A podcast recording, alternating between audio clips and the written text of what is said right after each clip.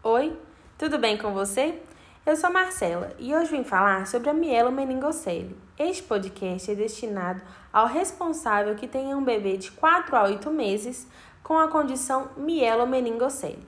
Hoje, o meu objetivo é orientar e te ajudar a estimular e brincar com o seu filho. Isso será de muita importância para o melhor desenvolvimento motor. Primeiramente, quero te explicar o que seria essa condição. Você sabe o que é espinha bífida? Espinha bífida significa literalmente a espinha dividida. A coluna vertebral é composta de ossos separados, chamados vértebras, que normalmente cobrem e protegem a medula espinhal. Com a espinha bífida, alguns desses ossos não estão completamente formados. Em vez disso, eles são divididos em a medula espinhal e seus revestimentos podem projetar-se através de uma protuberância, como uma bolsa na parte de trás das costas, coberta por uma fina camada de pele. Existem cinco tipos diferentes de espinha bífida e os efeitos variam dependendo do tipo.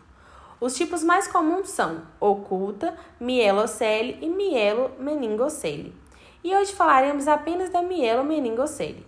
Agora que você já sabe a definição da condição que o seu bebê possui, vamos mais adentro. Vou te explicar sobre.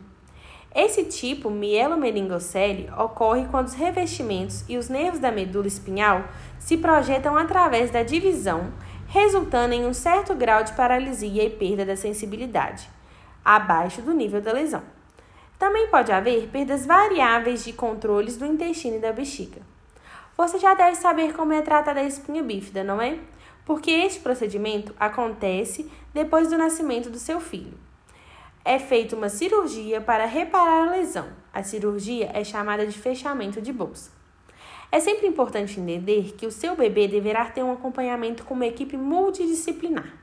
O médico, juntamente com outros profissionais da saúde, irão monitorar o desenvolvimento do seu bebê, de forma com que ajude a atingir seu pleno potencial. Até aqui é muita informação, não é mesmo? Mas não desespere, você vai conseguir. Eu entendo que não é fácil, mas nós, seres humanos, somos super adaptáveis e você vai aprender a lidar com tudo. Então, não desanime, não fique angustiado e nem com medo do que está por vir você irá acostumar com essa nova realidade. E lembre-se sempre: as necessidades do seu bebê são exatamente as mesmas que as dos outros.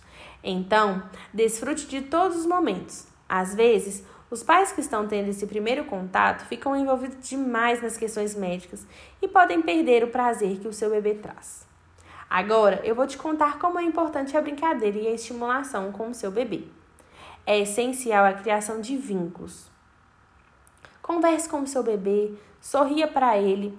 À medida que ele crescer, você vai perceber seu envolvimento com mais frequência e ele vai começar a responder de volta, sob a forma, por exemplo, de balbúcios e gritos. Mesmo que você ache que não faça diferença, entenda, vai fazer muita. Leia para o seu bebê todos os dias, dance com ele, cante com ele ao colo, ele vai amar esses momentos. Esses estímulos e essas brincadeiras serão de muita importância para o desenvolvimento motor do seu bebê. E você vai estar ajudando ele imensamente, de forma prazerosa, de forma divertida. E isso será bom para você e tanto para ele. Agora eu vou ser mais específica e vou entrar em estímulos como, por exemplo, controle da cabeça. O seu bebê com 4 meses ele já deve ter controle da cabeça, mas caso não tenha, está tudo bem. Com a sua estimulação, ele vai conseguir realizar essa tarefa. E para este controle, é recomendável colocar o bebê de barriga para baixo. Olhe, cuidado, não faça isso logo depois de uma mamada, tá ok? Essa posição vai ajudar o seu bebê a fortalecer os músculos do pescoço para ganhar o controle da cabeça. E para ajudar na distração, é sempre bom ter à frente dele uma TV, um rádio ligado. Isso irá atrair a atenção da criança e assim incentivá-la a levantar a cabeça para encontrar os sons. Passada essa fase de controle da cabeça, ele será capaz de realizar essa tarefa e vai começar a testar os movimentos do corpo. Então, uma ótima dica é colocar brinquedos ao lado dele. Isso vai incentivar. Aprender a rolar é essencial para todas as crianças. Dependendo do nível da paralisia muscular, os bebês com espinha bífida podem precisar usar o movimento de rolar para mover-se, quando houver dificuldade para engatinhar. Coloque sua mão embaixo do quadril dele e puxe-o para trás, rolando em sua direção caso ele precise de ajuda. Outra atividade é colocar o bebê deitado de lado. Use um cobertor enrolado ou almofadas atrás dele. Isso vai impedir que ele role para trás. Incentive-o a brincar nessa posição e ele vai aprender a rolar sobre a sua barriga a partir da posição de lado. A maioria dos bebês com espinha bífida aprende a empurrar-se para trás com os braços para obter uma posição de engatinhar. No entanto, muitas crianças têm dificuldade para movimentar-se para frente, devido à paralisia nas pernas. Neste caso, eles podem usar os braços para arrastar-se de barriga. Mover-se pelo chão é muito importante. Seu filho vai encontrar a maneira mais fácil de mover-se, não se preocupe.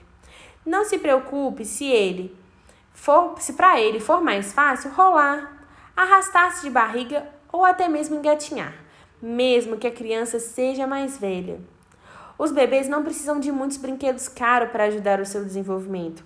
Eles precisam de tempo. Tempo para brincar e para se divertir com você.